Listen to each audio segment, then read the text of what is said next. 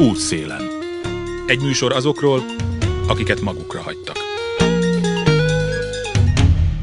Jó napot kívánok, Józsa Márta vagyok. Lator László költő, műfordító, eszéista írja le azt a történetet emlékezéseiben, amelyben jó példára találunk a cenzúra működéséről. Megjelent, írja, mondjuk egy sikeresnek ígérkező francia regény a modern könyvtárban, Polgui már hárman Párizsbanja. Már ki volt nyomtatva, amikor egy éber szem megakadt ezen, hogy az őrült oroszok. Ez sértheti a szovjet érzékenységet. Igaz, hogy abban a fejezetben Párizsba szökött fehérekről van szó, de akkor is. Amíg el nem kelt példányok vissza, egy szociális intézetben három betűt zsilettel óvatosan szépen kivakartak, három másikat nyomtak kézzel a helyére. Lett belőle őrült orvosok. A városban pillanatok alatt ment el a híre, mindenki ezen röhögött. Eddig a történet. Akkor, amikor ez szóba került, még nem gondoltuk, hogy visszajön ez az őrült világ, és hol a társadalom, hol a hatalom így úgy viszonyul az oroszokhoz, meg az orvosokhoz. Ennek is megvan a maga hagyománya, gondoljunk csak a sztálini orvosperekre. És igenis van hasonlóság. A mai hatalom úgy véli, hogy számukra az orvosok amúgy meglehetősen öncenzúrázott. A szolidaritás szót hírből sem ismerő érdekérvényesítése olyannyira bosszantó számára, hogy igyekszik szitokszóvá tenni az orvos szót. A tanár szót talán már sikerült is. Ami pedig az oroszokat illeti, itt is sikerült orosz párti és orosz ellenes csoportokra hasítani a társadalmi tudatot, mintha ennek bármi köze volna egy nemzethez, egy kultúrához, egy identitáshoz. Szögezzük le, orvos az, aki a hipokratészi eskü szerint gyógyít. És nem az, aki a hatalom szerint akadályozza a NER gördülékeny működését azzal, hogy felhívja a figyelmet a belügyileg vezényelt gyógyítás anomáliáira. Orosz pedig az, aki orosznak vallja magát, többnyire oroszról beszél és orosz kultúrája van. És nem az, aki vakon követi a putyini Orbáni eszméket, és ennek szellemében gyilkol. Mert az gazember a saját vezérével együtt. Putyin magyar csodálójának elsődleges ismérve pedig nem az, hogy magyarnak vallja-e magát, hanem az a rendszer, amelynek feje együtt kvaterkázik a zsarnokkal, és igyekszik minél hűségesebb tanítványa lenni. Az idézett Latorféle anekdota szellemével ma már alig ha élhetne a cenzúra. Nem helyettesíthetné az oroszok szót az orvosokkal, vagy fordítva. Különbség az, hogy ma már az internet korában nehezen képzelhető el a több tízezer kötet zsilletpengével és golyóstollal való cenzúrázása. Bár hogy elnézem a kormánypárti propaganda működését, volna rá igény. És igaz ugyan, hogy az internet nem felejt, de az ember igenis, rendre nem tanul a történtekből. Ő táncolni kezd, vörösbort iszik és röhög, egy rózsaszín, lucskos húspárnaként segítségért üvöltök. Ezt most a Tudósok zenekartól idéztem. Útszélen. A háború óta 372 nap telt el, ez a periódus mindannyiunk életét radikálisan változtatta meg, különösen azokét, akik aktívan részt vesznek a menekültek segítésében. Krivácsi Balázs az utcáról lakásba Egyesület menekültügyi programjának koordinátora. Biztonságos lakhatást és szociális segítséget nyújtanak a háborús menekülteknek is. Vele tekintettük át eszemszögből az elmúlt évet. Február 24-én tört ki a háború, ennek az egyéves mérlegét szeretnénk most megvonni. Hogy emlékszik arra a napra, amikor kitört a háború, tudta, hogy egészen másfajta élet vár önre ebben a nem tudtuk még addig mekkora periódusban. Személyesen én azt hiszem, hogy ez egy olyan súlyú esemény volt, aminek a súlyát akkor nem tudtam pontosan például felmérni, talán nem vagyok ezzel egyedül, de, de ha jól sejtem, ennyire közel például az én életemben még nem történt ekkora tragédia, vagy változás, vagy, vagy hát valóban tragédia a világban. Ezt azon a napon talán nem is tudtam felmérni, és azóta viszont minden nap így a munkánk során is, meg, meg egyébként a civil életünkben is látjuk, hogy micsoda szenvedést okoz sok-sok millió embernek ez a háború. Akkor egy évvel ezelőtt már létezett az utcáról a lakásba egyesületnek menekültügyi koordinátor posztja, már ott volt? Nem, nem. Tehát a, az van, hogy az utcáról a lakásba egyesület, és pár partnere, többek között a Habitat for Humanity Magyarország pár nappal a háború kitörését követően indította el ezt a menekülteket támogató programját, ami azon alapult, hogy a viszonylag sokan önkormányzatok, civil és egyházi szervezetek egyaránt elkezdtek rövidtávú lakhatási lehetőségeket, tehát tulajdonképpen szállókat üzemeltetni a menekültek számára, ami nagyon fontos volt a miután a menekült ellátórendszert ugye az elmúlt szűk évtizedben az állam tulajdonképpen teljesen leépítette azt is, ami volt. Az Egyesület felmérte, hogy középtávú és hosszú távú lakhatási lehetőséget is biztosítani kell ezeknek, vagy ehhez kell segíteni a menekülteket, és ezen alapszik a programunk. Mondok egy pár számot, körülbelül 8 millió ember menekült el Ukrajnából, 17,6 millió ember, azaz az ország lakóinak csak nem 40%-a szorul valami fajta segítségre, mert nyilván vannak olyanok is, akik nem lépték át a határt, hanem belső menekültekben vannak. Ezek közül hát nyilván egy apró szegmensét tudta az Egyesület kezelni, vagy jutott el az Egyesülethez, de tud mondani ilyen nagyságrendeket? Összesen több mint 300 60 menekültnek a lakhatását támogattuk valamilyen módon, ez jelentheti azt, hogy egy ingyenes szállásfelajánlóval kötöttük össze a háború első hónapjaiba, jelentheti azt, hogy albérlet támogatást nyújtunk számára, és mind a két esetben lehet, hogy mellette szociális munkával segítjük őket a, a, a magyarországi életük elkezdésében. Jelenleg majdnem 300 embernek adunk valamilyen ilyen típusú támogatást, közülük pedig több mint százan gyerekek egyébként ami egy külön történet. Hogy jutnak el az emberek egyáltalán, hogy találják meg az Egyesületet? Hát nagyon ö, különböző utak vannak erre, most már azt veszük észre, hogy ö, egymással kapcsolatban lévő menekültek, akiknek még családtagjai, barátai Magyarországra menekültek, szintén ők is adhatnak információt arra, hogy milyen segítőszervezetek vannak, így rólunk is információt egymásnak. Más segítőszervezetektől is irányítanak hozzánk, mint ahogy bizonyos esetekben mi is másokhoz van egyfajta együttműködés a, a civil és egyházi szervezetekbe, akik a menekült ellátásban dolgoznak. Elmítette, hogy volt valami fajta menekült ellátási rendszer, ami az én ismereteim szerint alapvetően a délszláv háború idején vagy háborúk idején alakult ki. Mi az, ami nagyon hiányzik? Tehát mi az, amit gyakorlatilag egy lerombolt rendszerből azonnal újra kellett építeni, vagy újra kellett gombolni a kabátot? Tavaly, amikor ugye nagyon nagy számban érkeztek hirtelen, tényleg tulajdonképpen százezrek Magyarországra, nyilván az átmeneti szállásoknak a hiánya is szembeötlő volt. Tehát az, hogy egyáltalán van-e hol aludnia, van-e hol fedél alatt aludniuk a, ezeknek az embereknek, akik ilyen nagy számban érkeznek. Ugyanakkor azt is azóta látjuk, hogy, hogy rendkívül hogy nem könnyű elkezdeni egy életet Magyarországon, hogy a, az administratív feladatok, az ügyintézés, az, az egyáltalán nincsen megkönnyítve számukra, és itt akár a kárpátaljai magyarul beszélő családokról, akár pedig ukránokról beszélünk, akik nem is beszélnek magyarul, tehát ez egy külön kihívás. Azt látjuk, hogy, hogy több ponton is nagyon nagy nehézségbe ütköznek azok, akik legalább középtávon, tehát legalább mondjuk a háború végéig, vagy addig, amíg mondjuk lakhatóvá nem válik az a hely, ahol korábban laktak, addig is szeretnének lakni, ők igen jelentős nehézségekbe ütköznek, akár a, a beiskolázásról, akár az egészségügyi ellátáshoz való hozzáférésről van szó. Nem lehetetlen ezeket elérni, de, de egyedül segítő szervezetek nélkül nehéz. Akkor most vegyük ezt sorba olyan szempontból, hogy mennyire javult, vagy esetleg romlott, vagy változott a helyzet. Tehát az adminisztráció valaki ide érkezik, vagy van papírja, vagy nincs papírja, vagy olyan papírja van, vagy nem olyan papírja, mint amilyen itt kellene ahhoz, hogy egyáltalán el tudja kezdeni az itteni életét. Ebbe a hatóságok, a közigazgatás, a közpolitika valamilyen szinten belerázódott-e? Eltérőek a, a tapasztalatok, én úgy, úgy tudom. Tehát, hogy egyrésztről látható, hogy nincsen nagyon megkönnyítve a, a, a feladatuk a, a menekülteknek, ugyanakkor például, ha, ha az iskolákról beszélünk, akkor nagyon nagy különbségeket látunk abba, hogy egy iskola mennyire szívesen vesz fel, vagy hát, hogy látja el tulajdonképpen a feladatait menekült gyerekek esetében. Vannak olyan, ahol kifejezetten foglalkoznak ezzel, foglalkoznak azzal, hogy hogyan lehet őket bevonni, hogyan lehet őket integrálni egy osztályközösségbe, és örömmel látják őket. Megint csak beszélünk akár ukrán anyanyelvű, akár magyar anyanyelvű gyerekekről, és vannak olyanok, ahol viszont a, akkor sem, hogyha területileg oda tartozna a, gyerek a magyarországi lakcíme esetén akkor sem igazán szeretnék felvenni, és ennek hangot is adnak. Hogy jól lehet kötelességük, nem? Vagy mondhatja egy igazgató, hogy hát bocs, nekem nem tudok mit kezdeni egy ukrán gyerekkel?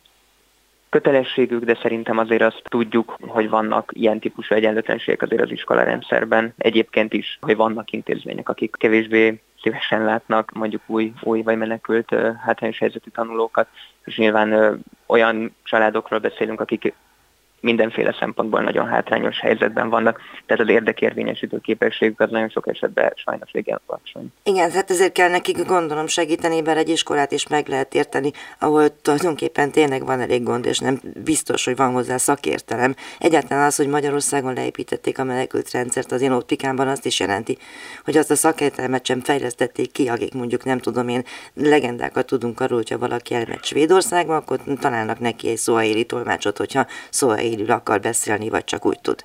Természetesen, tehát nyilván ez külön kapacitás, tehát mind pénzügyi kapacitást, mind pedig szakmai elkészülést, tréningeket, egyebeket igényelne az, hogy jól tudjon menni ez a folyamat azokban az iskolákban, ahol, ahol mondjuk meg, ahol van menekült gyerekek is járnak. Anyagi kapacitás, azzal Igen. hogy állnak? Mi tulajdonképpen mindig úgy állunk, amennyi, hogy minél több anyagi kapacitásunk van, minél több embernek tudunk albérlettámogatást és szociális munkát adni. Jelenleg így állunk, hogy ennek a majdnem 300 menekült személynek a, a lakhatását tudjuk támogatni. Azt gondoljuk, hogy ez az Egyesület méretéhez képest egy nagyon szép és szám, és nem büszkék vagyunk rá.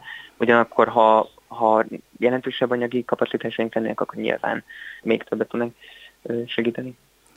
Hogy látja, hogy mennyi, vagy milyen nagyságrendel kellene több kapacitás, hogy legyen, mennyire gyakran találkoznak olyannal, hogy hát sajnos tudjuk, hogy ennek a családnak kéne segíteni, de egész egyszerűen nincs miből, és nincs kivel együtt. Múlt héten voltunk egy, részt vettünk egy egyeztetésen, ahol menekültek hosszú távú lakhatását, vagy középtávú lakhatását segítő szervezetek voltak jelen, képviselői, és velük beszéltünk arról, hogy hogy azok a források, amik ha összedobjuk az, össze, az összesünk forrását, még az is nagyságrendekkel alacsonyabb, mint ami a helyzet valódi megoldásához szükséges lenne. Vannak olyan menekültek, akiket, akik eljutnak ezekhez az ellátásokhoz, vagy hozzájutnak ezekhez a fajta támogatásokhoz, de, de valószínűleg a többségük nem, és a többségüket mi sem ismerjük még. Ugyanis aki például minket felkereső, már róla feltételezhető, hogy például van e-mail címe, vagy fel tud keresni minket, tehát hogy ezekben mondjuk igen talpra esetnek mondható. Valószínűleg vannak olyanok, akikről ez nem mondható el, és, és őket még csak nem is ismerjük. Sajnos pontos számaink most arról nekünk nincsenek, hogy hány embernek kellene még ellátást kapni, amit ugye tudunk, az a menedékes státusszal rendelkezők száma, ami viszont bizonyosan nem az összes Ukrajnában, Magyarországra menekült személynek a száma. Miért nekik még milyen egyéb státuszuk lehet? Hát ugye vannak a kettős állampolgárok, ők nem rendelkezhetnek menekült státusszal, tehát ami, ami pedig lényegében pedig ugyanazt az élethelyzetet jelenti, hiszen korábban Ukrajnában éltek, csak annyi korábban magyar állampolgárok is lettek.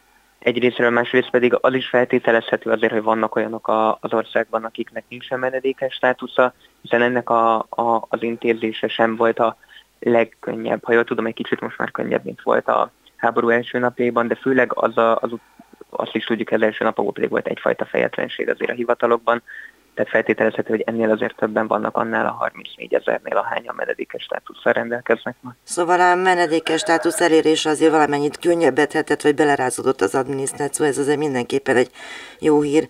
Jól tudom, hogy azok, akik mondjuk kettős állampolgárokként vannak itt, azoknak lényegében ugyanaz jár, mint egy magyar állampolgárnak, ami voltak éppen majd, hogy nem semmi, mert hogy nem kaphatnak különböző segélyeket és egyebeket. Mit kap az, aki menedékes? A menedékesek kaphatnak egy, egy egy létfenntartási támogatást, akkor, akkor csak akkor nem dolgoznak, és addig, amíg a kormányhivatal nem ajánl ki számukra egy munkát, és hogyha azt nem fogadják el, azután pedig nem kaphatják. Ennek az összege egyébként az 22.800 forint felnőtt személyek és 13.700 forint gyerekek esetében. Igen, hát ez sem olyan nagyon sokkal több, mint a semmi. Önök abban tudnak segíteni, hogy akár ötletekkel, vagy akár konkrétan, hogy munkához jussanak? Igyekszünk természetesen. Vannak olyan munkahelyek, ahol kifejezetten várják az Ukrajnából menekült embereket, és, és igyekszünk velük kapcsolatban lenni, ugyanakkor azt is látnunk kell, hogy a menekültek csak úgy, mint egyébként az albérleti piacon, a munkaerőpiacon is igen jelentős hátrányokkal rendelkeznek. Ennek több oka van. Egyrésztről nyilvánvalóan nincsen kapcsolati tőkéjük Magyarországon, másrésztről az a fajta diszkriminációnak is áldozatai, ami a menekülteket érinti, annak, ami az más nyelven beszélő embereket, adott esetben ha más bőrszínű embereket, annak a rasszizmusnak, aminek a romák az áldozatai Magyarországon, és ennek a kárpátai romák például kifejezetten ki vannak téve, azt gondolom. Mármint a diszkriminációnak. Igen. Tipikusan milyen az a munkahely, ahol szívesen várják az ukrajnai menekülteket. Ugye itt egyrészt van az, hogy nagyon sokan várnak jól fizető munkahelyre Magyarországon is, másrészt egy csomó munkakör pedig abszolút nincs betöltve, és nagy a munkaerőhiány is. A mi tapasztalatunk szerint elsősorban a, a jelentős képzettséget, vagy komolyabb képzettséget nem ö, igénylő munkákra, tehát fizikai munkákra, rakodás, egyebek szoktak takarítás ö, felvenni menekülteket, ö, nagyobb számban legalábbis. De ugye olyanok, amikhez adott esetben nyelvtudás sem szükséges. Vagy elég, hogyha egy valaki tud, és akkor a többi Igen. tudja koordinálni. Igen, erről is van tudásunk, hogy vannak munkahelyek, ahol van egy ukránul és magyarul is beszélő vezetője egy csapatnak, és akkor a többiek pedig mások ukránul beszélnek. Önök ne vannak tolmácsok, vagy önkéntes tolmácsok, vagy hogy oldják meg a kommunikációt? Nekünk van egy kollégánk, aki, aki ő maga is Ukrajnában született, és anyanyelv szinten beszél ukránul, illetve egyébként már olyan eset is volt, hogy egy kárpátai ügyfelünket kértük meg tolmácsolni, amíg ő szabadságon volt, aki szintén beszélt ukránul, vagy beszél ukránul és magyarul is. Mondta, hogy a menekültekkel szemben azért nagyon sokaknak vannak ellenérzései. Hogy látja, hogy ebben az egy évben ez enyhült, vagy inkább erősödött? Ugye azért az első napokban mindenki meg volt recenve és boldog-boldogtalan kint állt a pályaudvaron és megpróbált segíteni, de hát ezt a lendületet sem lehet a világ végéig tovább görgetni, illetve hát előfordulhat, hogy az előítéletesség tényleg fölbukkan vagy erősödik. Mi a tapasztalata erről? Tulajdonképpen az, amit a kérdésében is megfogalmazott, tehát, hogy tavaly a háború első napjaiban a, azt gondolom, hogy a, a magyar társadalom egy ilyen nagyon jó arcát mutatta, vagy, vagy nagy része nagyon jó arcát mutatta abban, hogy tényleg a, a nagyon nehéz helyzetben lévő embertársainknak kívántak, kívántunk segíteni nagyon sokféle módon adományokkal, tényleg nagyon sokan rengeteg önkéntes munkát beleraktak ebbe, ami szerintem nélkülözhetetlen volt abban a pillanatban. Az, azóta azt gondolom, hogy nőtt a menekültekkel kapcsolatos diszkrimináció és előítéletesség, ugyanakkor a, régebb óta menekült ellátással foglalkozó ö, szervezetek azt ö, mondják, hogy valamivel még így is jobbnak érzik, legalábbis az ilyen szubjektív érzet az valamivel jobb, mint volt a háborút megelőző időben. Hát igen, mert akkor meg a migrációval kapcsolatos kormányzati propaganda igen. fűtötte azt, hogy az emberek ne legyek befogadóak. Annyira beleégett, ugye, hogy térjünk egy picit vissza egy a beszélgetés vége fele arra, hogy hogy egy éves a történet, és ennek a mérlegét akarjuk meghúzni. Szóval nekem annyira beleégett a fejembe az a helyzet, az egyik első kárpátaljai menekült, a magyar riport aranyom volt egy asszony, aki ott ült a nyugati pályaudvaron valami kövön, és többek között arról beszélt, hogy ő neki kemoterápiát kellene kapnia, de fogalma sincs arról, hogy hogyan jut bármifajta ellátáshoz.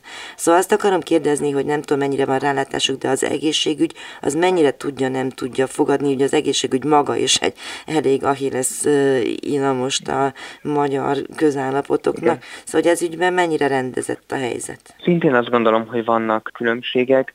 Úgy gondolom, hogy ma már azért valamivel könnyebb mondjuk nekik eljutniuk házi orvoshoz, mint egy évvel ezelőtt volt. Tehát, hogy valamiféle rendszer fölállt, de hát az kétségtelen, hogy hogy gyors és méltó egészségügyi ellátáshoz az egészségügyben dolgozók megfeszített munkája ellenére sem tud minden magyarországi lakos jutni, és most ez valószínűleg hátrány még fokozottabban érinti a menekülteket. Tulajdonképpen ez egy szerintem nagyon hasonló helyzet, mint amit elmondhatunk akár az oktatásban, hogy az oktatási rendszerben meglévő nehézségek még kifejezettebben ütköznek ki a menekültekkel, és azt gondolom, hogy a lakhatásban pedig hatványozottan elmondhatjuk ezt, ugyanis Ugye mindig azt mondjuk is arról beszélünk, hogy Magyarországon lakhatási válság van. Ez igaz volt már több mint egy évvel ezelőtt is, meg az, azelőtt jóval is. A magyar lakosság jelentős része lakik ö, méltatlan körülmények között, tenészes lakásokban, ö, fűtetlen lakásokban, vagy ö, költi a fizetésének, jövedelmének egy nagyon nagy részét lakhatásra. Ez szintén olyan, ami a menekülteket különösen érinti. Azt látjuk, hogy a hosszú távú lakhatása az nagyon-nagyon kevés menekültnek megoldott jelenleg és mennyire van konfliktus mondjuk az Egyesületben is akár, hogy nyilván rengetegen várnak arra, hogy segítsenek megoldani a lakhatásukat, ugyanakkor meg bejött ez a hatalmas tömeg az Egyesület méretéhez képest mindenképpen hatalmas, de amúgy is, akik megint csak ugyanazzal a problémával küzdenek, és megszázszorozódik a munka. Az nagyon fontos, hogy mi itt az utcáról lakásba egyesületnél, és ez egyébként a Habitat for humanity is elmondható, hogy minden menekültekkel kapcsolatos munkánkat azt az eddigi munkánkon felül vállaljuk, és inkább az, arra törekszünk, hogy ezek a különböző munkák, ezek egymást erősítsék, és ne pedig egymást akadályozzák. Tehát, hogy nincsen olyan forrás, amit átcsoportosítottunk, és nincs olyan munkaidő, amit átcsoportosítottunk az alapprogramunkból, akár a kunyhorról lakásba programból, akár a lakásügynökség programunkból, a menekült programba, hanem ez teljesen ilyen értelemben függetlenül működik tőle. Hallom időnként a kutyusnak a hangját, ő az Egyesületnek a kutyája? az túlzás, az túlzás, de mindannyian örülünk, hogyha itt, itt van az egyik kollégánk. Igen, ketten is vannak, csak az egyikük most éppen halk.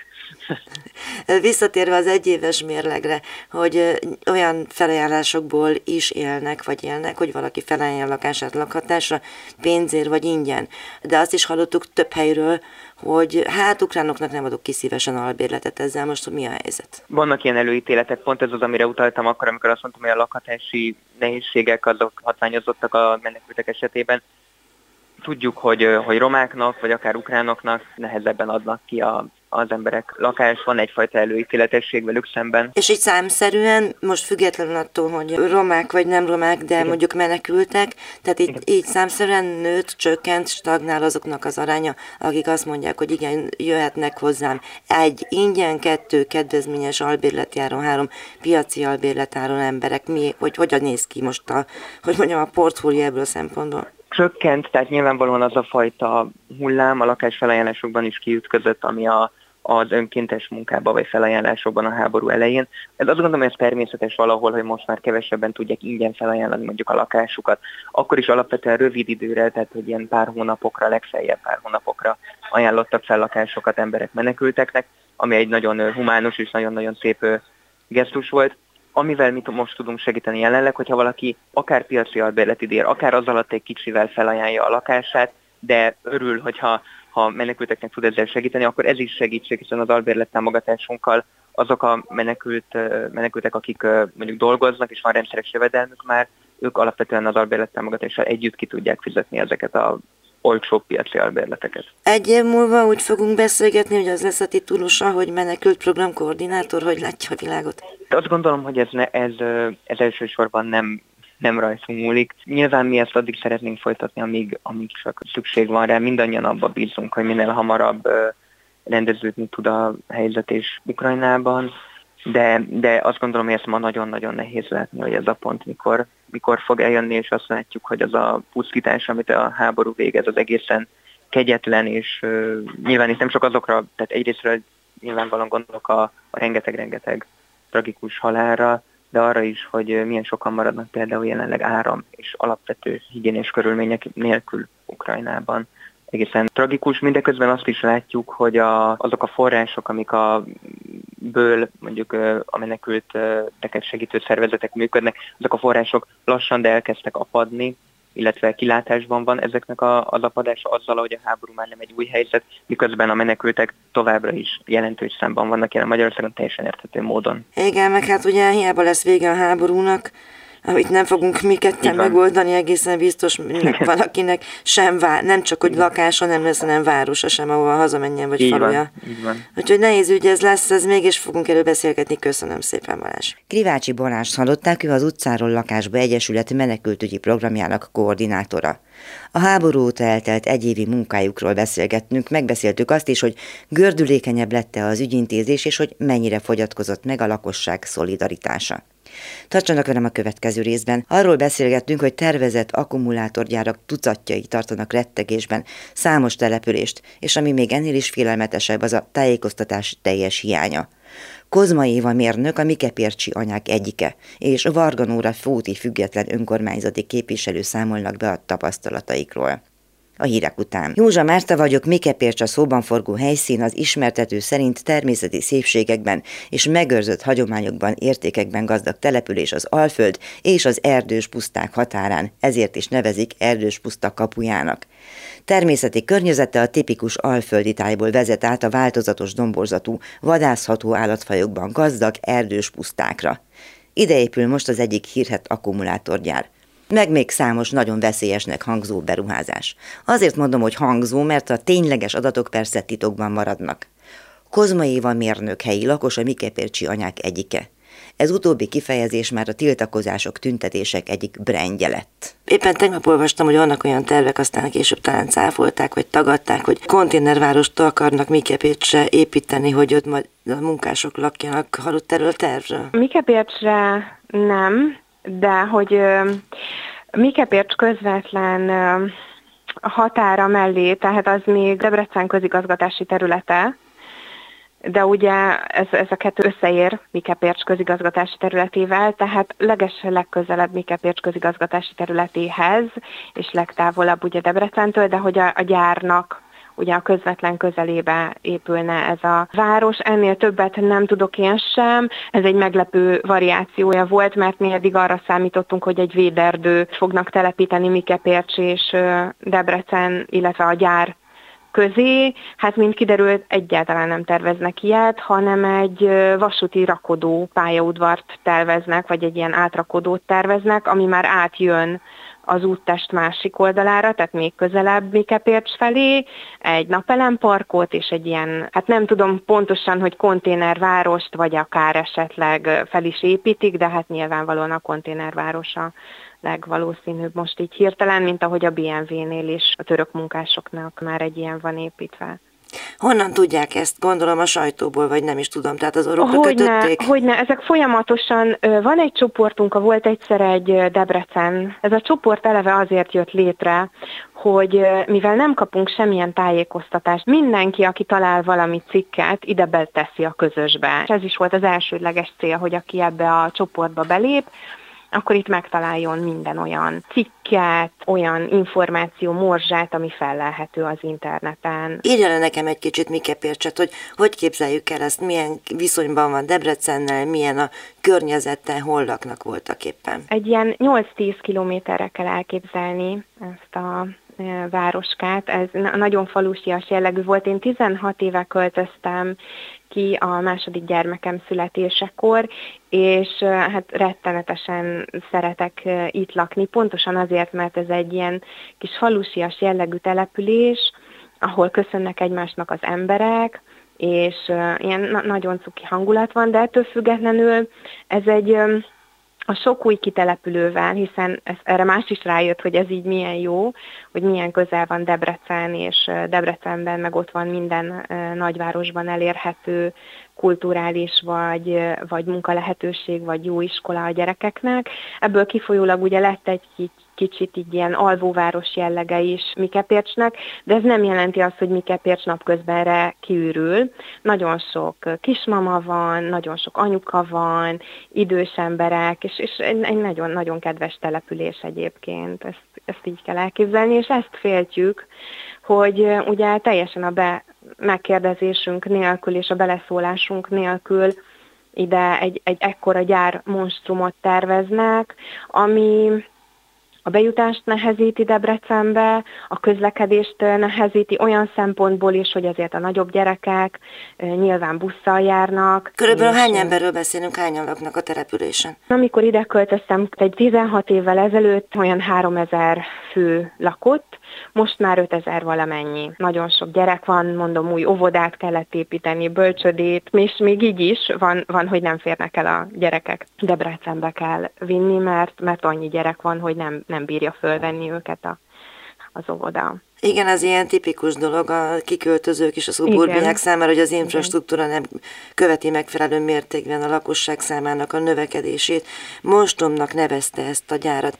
Hogyha számokat mondott, hogy mondjuk most meg körülbelül 5000-en laknak Mike Pércsen, akkor ez a monstom, ez miket fog mondjuk ember számban idehozni? Borzasztóan csinálják, ugyanis nem csak a gyárat szalámizzák le, hanem az ipartelepet is, tehát a déli ipari telepet is több ütembe építik, és a gyárat is több ütembe építik, Nyilván ez egyrészt jobban ki lehet használni a jogszabályokat, a lehetőséget, tehát könnyebb egy már meglévő gyár bővítését engedélyeztetni, ugyanígy gondolom az ipari telepet is könnyebb bővíteni, de magára csak a CETL gyárra a végső fázisba, tehát a harmadik három fázis terveznek, 9000 munkavállalót írnak.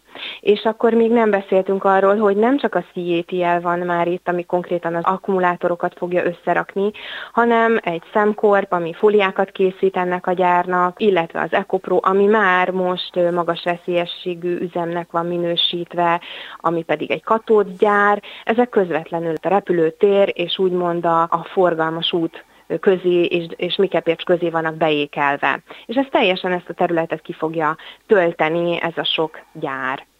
Tehát rengeteg munkavállaló, rengeteg víz, rengeteg szennyezés, iszonyat forgalom. Itt a forgalmat úgy kell elképzelni, hogy valójában a közelben van az autópálya, de annak a hangja, és ha még egy vasúti rakodót terveznek, annak a hangja is abszolút ide el fog hallatszani. 350 napi teherautóval, nyerges vontatóval számolnak, illetve éjszaka is 70-90 ilyen autóval, ilyen teherautóval, amivel szállítani fogják az alapanyagokat, a késztermékeket. Ráadásul 900 férőhelyes parkolót terveznek csak a Sziétiának, tehát nem fog mindenki az autópályán közlekedni, nyilván a másik oldalon is a városba fognak közlekedni.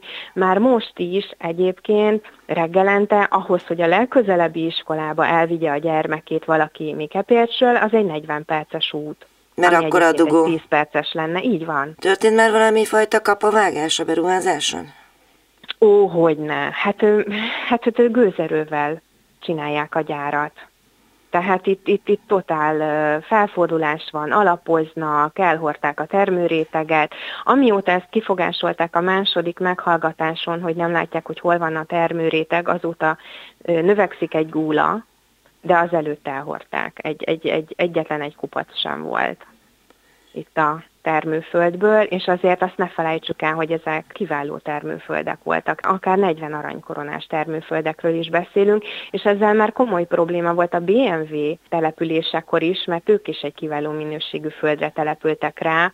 Jóformán ott volt az Agrár Egyetemnek a mintagazdasága. Ehhez képest baromira nem érdekelte Debrecent, hogy akkor most ez a déli ipari telep hova kerül, milyen termőföldre. Ez egészen borzalmas. Tehát itt a vízzel is csak ezt tudom mondani, mondani, hogy, hogy folyamatosan szalámizzák az adatokat, ugye első fázisnak mennyi az igénye, második fázisnak mennyi az igénye. Volt ez az ominózus megjelenő tanulmány, ami két óra alatt el is tűnt. A másik, ami, ami szintén kiborító dolog, hogy aki volt a meghallgatáson, igen, azon a botrányoson, aminek az eleje valóban botrányos volt, de ettől függetlenül még, még tartott több órán keresztül, tehát az egy tíz órás meghallgatás volt, ahová a mi kepércse anyukák felkészülve mentek.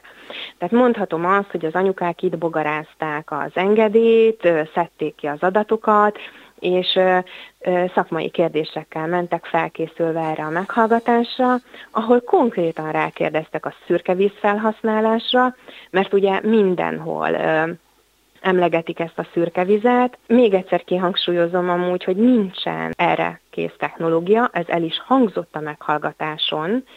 Az engedélyben sem szerepel egy gram szürke víz sem. Van rá szándék, de az, hogy van rá szándék, az nem jelenti azt, hogy ez valóban így is fog történni. Lehet, hogy majd az egyik fázisnál már így fog, ha addigra megtalálják ennek a technológiának a megoldhatóságát, de az, hogy ezzel folyamatosan játszanak, tehát hogy ez, ez, ez nincs egy konkrét, kimondva, hogy már pedig igen, ennyi fog felhasználódni. Ugye most uh, arról van szó, hogy az első fázis egy átlagosan 3000 köbméter per nap, maximum 6000 körüli köbméter per napot fog felhasználni, és hogy az egész ipari park nak van 24 ezer valamennyi köbméter per napra kapacitása, de mint hangsúlyoztam, ez is csak az ipari parknak az első üteme. Folyamatosan megy a, a, a, a játék a számokkal, és nagyon-nagyon nehéz ezek alapján ö, megállapítani. Várhatóan az ipari park teljes vízigénye az majd 40 ezer köbméter per nap lesz. És hát igen, azért lássuk be, hogy Debrecenben nincsen folyó nincsen hatalmas tó, amiből ezt lehet táplálni. Hát meg ott van a Hortobágy közelébe, csak így eszembe jutott, tehát, hogy... Hát, hát itt komoly félelmek is vannak a környező településeken, tehát itt hajdúszoboszló azért lássuk be, hogy hogy a turizmusból él, nem pedig a vendégmunkásokból, akár ugye a föld alatti vizeket mennyire szennyezi el ez a gyár. Most azt csinálják, hogy hatalmas nagy beton réteget raknak a gyár alá, hogy ne szivárogjon semmi. De hát, amint láttuk, ez gödön sem garancia. És igen, itt ez a, ez a legnagyobb probléma, hogy a bizalom, ami elveszett a kialakult gyakorlat miatt, tehát, hogy egyrészt nincsen semmilyen társadalmi konzultáció és tájékoztatás. Nem átláthatóak a döntések. A beruházási engedélyeket iszonyat gyorsan megadják. Az építkezés még meg sincs tehát a környezetvédelmi engedély meg se volt adva, a katasztrófavédelmi engedély meg se volt adva, a területet már rendezték. Hát őszintén mondja már el nekem, hogy melyik az a vállalkozó, aki belekezd a munkába úgy, hogy nem teljesen biztos benne, hogy ezek az engedélyek meg lesznek. Látunk azért erre egy-két példát az elmúlt időszakban, úgyhogy szerintem ez sajnos van. Miben reménykednek még? Mi mindent megpróbálunk megtenni. Ugye az első a közvélemény tájékoztatása volt, ez volt az alap, hogy végre úgy érzem kicsit göd ott vergődött, magában nem vették komolyan az emberek. Talán így gödre is jobban felfigyeltek. Onnantól kezdve, hogy mi megpróbálunk minden szerveződésen, tüntetésen részt venni, nem csak azt mi is, mi is csináltunk egy ilyen figyelemfelhívó sétát Mikepércstől Debrecenig, fogunk is még szervezni ilyen ilyen hasonló tüntetés, de a már most meglévő tüntetéseken, például Debrecenben a Momentum fog egy tüntetést szombaton csinálni, azon is részt vesznek, tehát lesz, lesz felszólaló a mi kepércse anyukákból. A Fentartható Fejlődés Bizottságának ülésén is részt vettünk, hozzászóltunk, kérdést tettünk föl Kaderják Péternek, a, aki sajnos nem válaszolt erre, illetve hát én nagyon mérges voltam, amikor azt válaszolta, hogy nem lehet a gyárakat ellenőrizni, és hogy ez a civilek feladata, hogy a, a gyárakat ellenőrizzék, hát teljesen föl vagyok rajta háborodva. Kaderják Péter nem, egyébként kicsoda? Ő az akkumulátorlobbinak az elnöke. Aha, világos, tehát már ilyen is van. Egyedül, egyedül ő vett részt egyébként ezen a Fentarthatóság Fejlődés Bizottságának ülésén. Kormánypártok közül senki nem vett részt senki nem jött el, Kaderják Péter ő tiszteletét tette, igaz ő is ideje korán elment, mert dolga volt, de ő legalább eljött. Ugyan nem válaszolt a feltett kérdésekre, hogyha lesz újra ilyen bizottsági ülés, azon is szeretnénk részt venni, illetve szakértőkkel beszélünk, mindent megteszünk az ügyben, hogy esetleg találjunk hibát a beadott engedélyekbe, hogyha van arra mód és lehetőség, hogy ezt megmásítsuk, akkor az irányba is teszünk lépéseket. Szóval itt nagyon sokat dolgozunk és gondolkodunk azon, hogy mit tudunk tenni ez ellen. De a legfontosabb azt gondolom, hogy a közvélemény, hogy, hogy lássák, hogy tudjanak, hogy megértsék, hogy miről van szó, mert sajnos még mindig nagyon sokan nem tudnak erről, vagy csak legyintenek, hogy nem lesz ezzel semmi gond, vagy biztos jó lesz. Meg, hogy ez tőlem messze van, ez igen, engem nem érdekel, igen, nem az igen. én ügyem. Így van, így van, és ezt be kell látni, hogy ez nem, nem csak Debrecen fenyegeti. Hát nagyon nem. Föl, fölvettük egyébként a kapcsolatot gödiákkal, fóciakkal, tehát hogy igyekszünk tanulni az ő hibáikból is, az ő eredményeiket megnézni, hogy mi az, amit ők elértek, és abból is levonni a tanulságokat. Ezt elég nehéz egyébként, elég nehéz egyébként szervezetlenül anyukaként, csak amiatt, hogy félünk, hogy a gyerekeinkre milyen jövő vár. Ez, ez, ez tényleg az, az, ahogy itt az ipari park megvetette a lábát, és ezt tényleg úgy kell elképzelni, ezt a Mikepércs felé vezető út is egy ilyen gyönyörű, kétsoros platánok, oldalt, gyönyörű búza, ringatózó táj, kukorica, és, és, és még egy lerobbant gémeskút is, és ezeket mind felszámolta a gyár. Tehát ugye nyilván más szépsége van ennek, de ezt Petőfi is megénekelte, mint egy, egy hegyvidéknek, de attól ez még az alföldi embernek szép. Útszélen. Varganóra független önkormányzati képviselő fóton, ami ugyancsak egy nagyváros vonzás körzetében ígért nyugalmasabb életet az ottaniaknak és az odaköltözőknek. Ők már láttak hasonló létesítményt a szomszédos Gödön, és láttak a tekintetben is hasonlót, hogy senki, még egy önkormányzati képviselő sem jut információhoz arról, hogy mit is döntöttek a fejük fölött. Az imént beszélgettem egy Mikepércsi édesanyával, aki elmondta, hogy ez Mikepér számára mit jelent, hogy a tervezednek oda egy akkumulátorgyárat, illetve hogy tervezik, az már túlzás, mert hogy már építik is. Mennyire ismerik önök az ottani helyzetet, és mi a helyzet most Fóton? Vagyunk kapcsolatban többen is mikepércsiekkel, debreceniekkel, illetve az ország számos pontjáról olyan magánszemélyekkel, civilekkel, akik tiltakoznak a településükön létesült vagy létesülő akkumulátorüzemekkel kapcsolatosan, úgyhogy tulajdonképpen képben vagyunk a mikepércsi helyzetről. Fóton jelen pillanatban gyanús a csönd, ha így mondhatom, Ugye nálunk két darab akkumulátorüzem akar létrejönni, az egyik, amelyiknek a katasztrófavédelmi engedélye már meg is van, az iparbiztonsági eljárás ugye lezárult, ez a HTNS Kft-nek a veszélyes anyag raktára, ahol 4000 tonna veszélyes és mérgező akkumulátor alapanyagot akarnak tárolni. Ez az a döntés, amit Fótváros önkormányzata perrel megtámadott közigazgatási bíróság előtt, szerencsére egyhangú döntéssel a testület, ezek után várjuk a bíróság különböző lépéseit. Ugye egyrészt kértük az eljárás megszüntetését és új eljárásra utasítást, másrészt kértünk egy azonnali jogvédelmet, ezeket a bíróságnak vizsgálnia kell, és hogyha lesz olyan határozata, vagy lesz olyan felhívása, akkor majd nyilván meg fogjuk kapni. Az utolsó tudásom az, hogy nincsen még ilyen.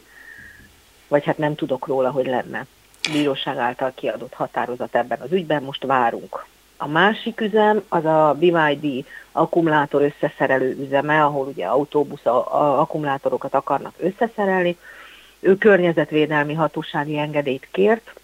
Itt a környezetvédelmi hatóság kérte 45 nappal meghosszabbítani az eljárást, és ez még mindig nem telt el, sőt, tudomásom szerint hiánypótlásokat is adtak ki, amelyeket teljesítenie kell a különböző színzetteknek úgyhogy a BYD még vár, hogy megkaphatja a környezetvédelmi szakhatósági engedélyt a környezet használata, vagy sem. És valóban vár, mert hogy éppen a Mikke Pércsen derült ki, hogy azért úgy kezdtek el dolgokat építeni, hogy engedélyek nem voltak meg megfelelő számba, vagy nem volt meg minden engedély, és hogyha az emberi olvassa a sajtót, akkor gyakorlatilag azt látja, hogy bármilyen ügyben, nem csak az akkumulátorgyár ügyben, nagyon gyakori az, hogy hát a kivitelező azért csak hozzáfog, mert bízik benne, hogy úgy megkapja majd.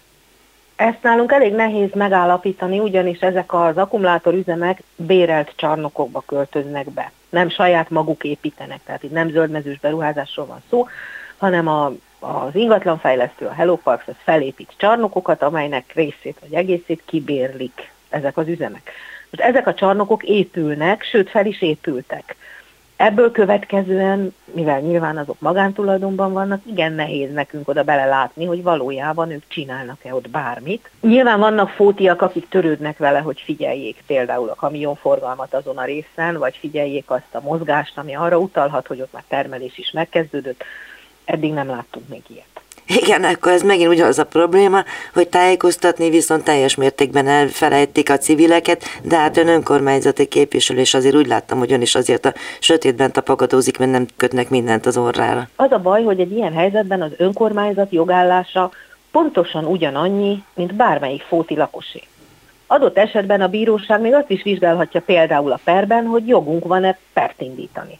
Ezt kell is vizsgálni a hivatalból a bíróságnak. Önkormányzatnak semmivel nincs több felhatalmazása vagy lehetősége a területén lévő ilyen üzemek szakhatósági engedélyezésénél, mint egy lakosnak. Ez szerintem nonsens, botrány, és, és nem megengedhető, mert ez egy nagyon súlyos hibája a közigazgatási rendszernek és annak az egész elbírálási rendnek, ahogy ezekkel az akkumulátorgyárakkal Magyarországon bánnak, hogy az önkormányzat, amelyiknek dolga volna adott esetben megfelelően támogatni a lakosait, az meg sem tudja tenni. Fót, amennyire ismerem, mindenképpen küzd azokkal a problémákkal, amelyek a nagyváros közeli településeknek a problémái, hogy sokan költöznek oda ki, mert hogy nyugodtabb az élet, az infrastruktúrának viszont követnie kéne a kiköltözők számát, és egyáltalán, szóval mindenképpen van elég baj a történetben. Szóval, Így hogy van. hogy látja, hogy mennyire fogja veszélyeztetni ez az egy vagy két beruházás a fótiaknak a nyugalmát, mert mennyire változna meg Fót élete, hogyha minden létrejönne? Őszintén bízom benne, hogy a város nagyobbik belterületi részét, tehát amit lehet úgy mondani, hogy a település magjának az életét Reményeim szerint azért nem borítaná ezt föl, hiszen célszerűen nem arra járnának az autók, a kamionok, amik szállításokat intézik. A városmaghoz ez nincs közel ez a terület, ez egy külső vállalkozási terület. Van viszont ott két olyan lakóterület, ami 500 méterre van ezektől a telepektől. Az ő életükre nyilvánvalóan lehet hatással. Sajnos, mivel csak a biztonsági jelentés áll a rendelkezésünkre az egyik üzemnél, a raktárnál, a másiknál még egy környezeti hatástanulmány sem, ezért ebben a pillanatban kiszámíthatatlan, hogy milyen hatással lehet az 500 méterre lakó, mint egy 2000 ember életére ez a két üzem. Igen, és ott van még a gödi tapasztalat. Hát ugye ez az, ami mindenkinek a feje fölött ott kering, és mindenkinek a tudatába valahova beférkőzte magát, hogy nem tudunk megbízni. Nem tudunk megbízni a hatóságainkban, és nem tudunk megbízni a beruházóban. Azért, mert annyi rossz tapasztalatot látunk Gödről, látunk, hallunk, néha szagolunk is Gödről, ami miatt lehetetlen a bizalom, és lássuk be, sem a hatóság, sem a beruházó semmit nem tesz azért, hogy ez a bizalom egy kicsit elmélyüljön, és semmilyen módon nem próbál meg még úgy csinálni sem, mint hogyha a lakosság érdekei, vagy a lakosság szempontjai egyáltalán számítanának. Úgyhogy akkor szükségük van a szolidaritásra és összefogásra országszerte? Egészen biztos vagyok benne, hogy ennek az őrületnek, amivel most megpróbálnak letolni egy immár meghaladott akkumulátor technológiát minden magyar torkán, és megpróbálják az országot egy összeszerelő üzemmé, majd hulladéktelepé minősíteni. Ennek csak úgy tudunk valamilyen módon, ha gátat szabni nem is, de helyes irányt adni, vagy mederben tartani, hogyha mindenki az országban akit ez érint, vagy akinek a családját érinti, vagy a barátait érinti, az egységesen lép fel ebben az ügyben. A műsor első részében a háború egyéves évfordulója kapcsán beszélgettünk Krivácsi Balázsjal, az Utcáról Lakásba Egyesület menekültügyi programjának koordinátorával. A második részben pedig a hogyan élik meg a helyiek az akkumulátorgyárak telepítését kérdésre Kozma Éva mérnök, a Mikepércsi anyák egyike, és Varga Nóra Fóti Fünketlen önkormányzati képviselő válaszoltak. A műsor a www.clubradio.hu oldalon és a podcast felületeinken hallgatható vissza, leveleiket a józsa.mártakukacklubrádió.hu oldalon várom. Figyelmüket köszönöm, várom önöket a jövő héten is, Józsa Mártát hallották. Önök az útszélen adását hallották a Klubrádióban.